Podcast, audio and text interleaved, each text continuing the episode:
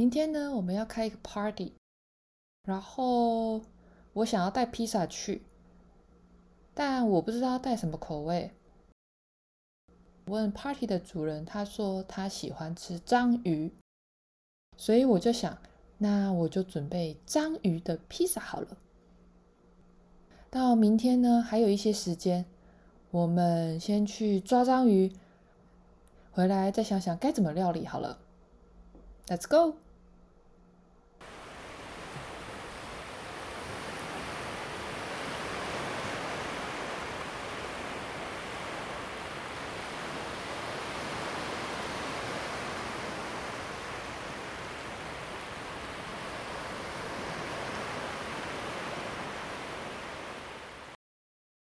我们现在啊，在海边。我们等等要出海去海钓章鱼。目前呢，章鱼还没有办法用养殖的。最近日本那边有公司在尝试要养殖章鱼。不过呢，章鱼呢，他们是大胃王，他们每天都好饿好饿，然后要吃超级多的食物。所以为了要养他们的话，渔民呢，他们就要去捕更多更多的鱼来喂他们。所以有一些人呢，他们担心养殖章鱼真的成功的话，对环境还有对大海里面的鱼来说，可能其实会是一个大麻烦哦。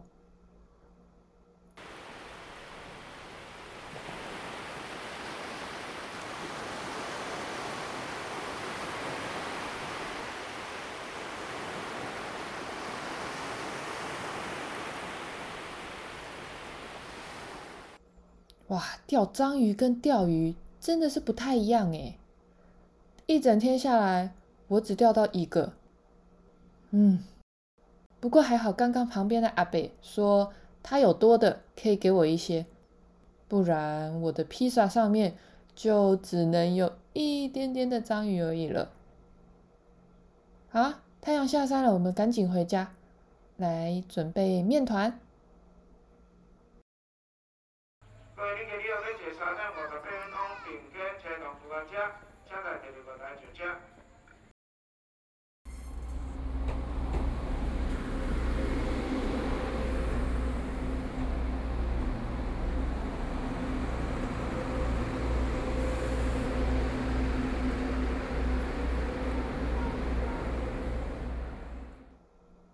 我们现在要搭火车回家喽。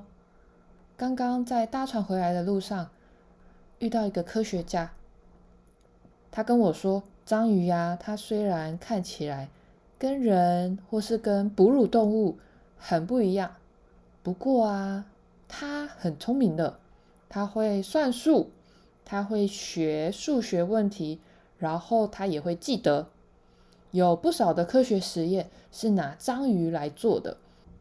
来看看他们的记忆力好不好，然后或是有什么样的方法可以让他们变聪明，解很难的数学问题，或是说可以有比较好的记忆力。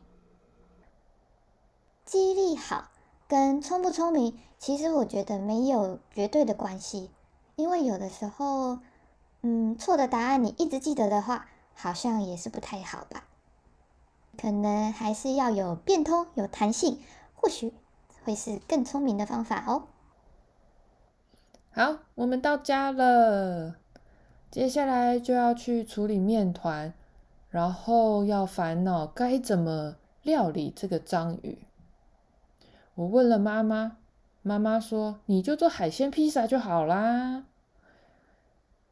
然后我问了爸爸，爸爸说：“章鱼直接烤来吃就好，干嘛放在披萨上面？”然后我问了姐姐，姐姐说：“章鱼，嗯，我还比较想要吃章鱼烧。”哎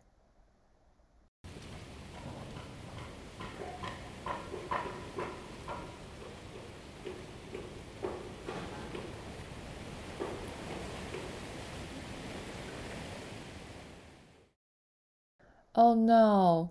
我的面团失败了，酵母菌好像没有活性了。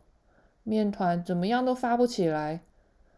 明天的章鱼披萨要开天窗了。什么？